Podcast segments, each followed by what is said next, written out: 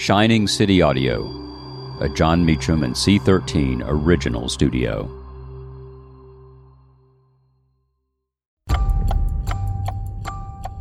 On April twenty-eighth, nineteen twenty-six, in Monroeville, Alabama, the writer Harper Lee was born. I'm John Meacham, and this is Reflections of History.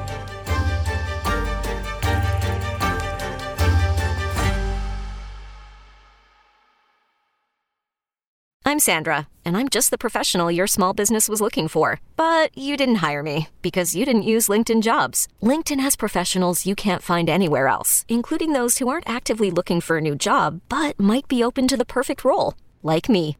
In a given month, over seventy percent of LinkedIn users don't visit other leading job sites. So if you're not looking on LinkedIn, you'll miss out on great candidates, like Sandra. Start hiring professionals like a professional. Post your free job on linkedin dot com slash recommend today. This is how the novel begins. Maycomb was an old town, but it was a tired old town when I first knew it. In rainy weather, the streets turned to red slop. Grass grew on the sidewalks. The courthouse sagged in the square. Somehow it was hotter then. A black dog suffered on a summer's day. Bony mules hitched to Hoover carts flicked flies in the sweltering shade of the live oaks on the square. Men's stiff collars wilted by nine in the morning. Ladies bathed before noon, after their three o'clock naps, and by nightfall were like soft tea cakes with frostings of sweat and sweet talcum. People moved slowly then. They ambled across the square, shuffled in and out of the stores around it, took their time about everything. A day was twenty-four hours long, but seemed longer. There was no hurry, for there was nowhere to go, nothing to buy and no money to buy it with, nothing to see outside the boundaries of Maycomb County. But it was a time of vague optimism for some of the people. Maycomb County had recently been told that it had nothing to fear but fear itself.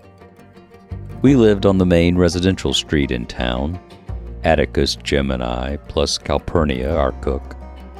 Jim and I found our father satisfactory. He played with us, read to us, and treated us with courteous detachment. Hiring for your small business? If you're not looking for professionals on LinkedIn, you're looking in the wrong place. That's like looking for your car keys in a fish tank.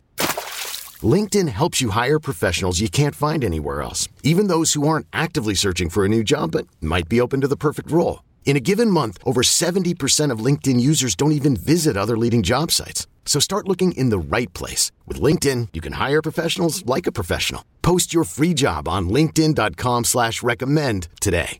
So goes part of the opening pages of Harper Lee's novel To Kill a Mockingbird, published in nineteen sixty. The masterpiece of Harper Lee, known to family and to friends as Nell, To Kill a Mockingbird is a perennial force in the American mind. Born on this day in Monroeville, Alabama in nineteen twenty-six, Lee was the daughter of A C Lee, a lawyer, legislator, and newspaper editor.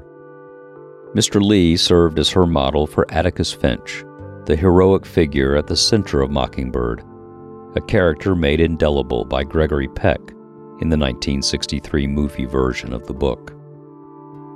What's worth thinking about today, though, is less the Peckian myth of Atticus and more Miz Lee's competing portraits of her protagonist. For she had rendered a different portrait in an earlier book that remained unpublished until twenty fifteen. It was entitled Go Set a Watchman. The Brown v. Board of Education decision in nineteen fifty-four had given rise to the Citizens' Councils in the South, organizations devoted to defending white supremacy with more polish than the Klan brought to the fight. Founded in the Mississippi Delta, the Citizens' Councils promoted states' rights in the face of the Warren Court and subsequent, though sporadic, federal enforcement efforts. In Go Set a Watchman, Miz Lee cast Atticus as a member of the Citizens' Council in her fictional Maycomb. Atticus sat and listened to a speaker, a Mister O'Hanlon, who spewed the common views.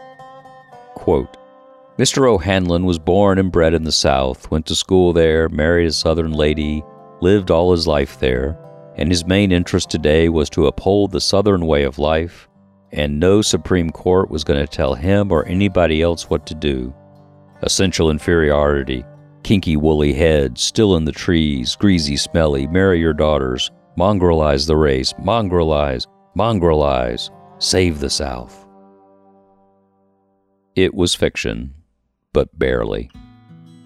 I've always thought Miz Lee deserved credit for being realistic enough in Mockingbird to have the all-white jury convict the wrongfully accused black man.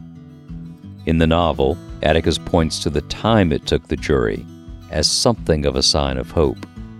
Small comfort indeed, but that was her narrative choice. The tragic truth about the white American South is that the Atticus of Go Set a Watchman was in fact more representative of the age than the Atticus of To Kill a Mockingbird. And the task of the history of our time is to truly transcend the prejudices Harper Lee portrayed and make real the promise of a nation founded on the ideal of equality. Thank you for listening to Reflections of History, a creation of Shining City Audio, a C thirteen Originals and John Meacham studio.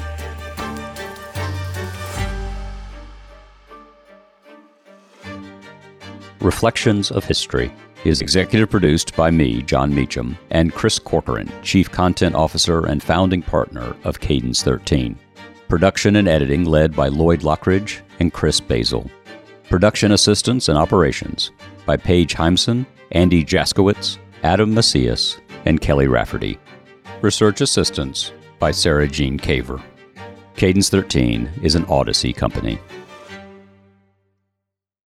Hey, Mama, we see you. All the visible and invisible work you do for others and yourself. That's why this Mother's Day, the Meditation for Women podcast has a special free guided meditation just for you. Stay to listen to hundreds of guided meditations available for you, some to help you sleep, start your day, release anxiety, and tune into your intuition. Listen to Meditation for Women on the free Odyssey app or wherever you get your podcasts.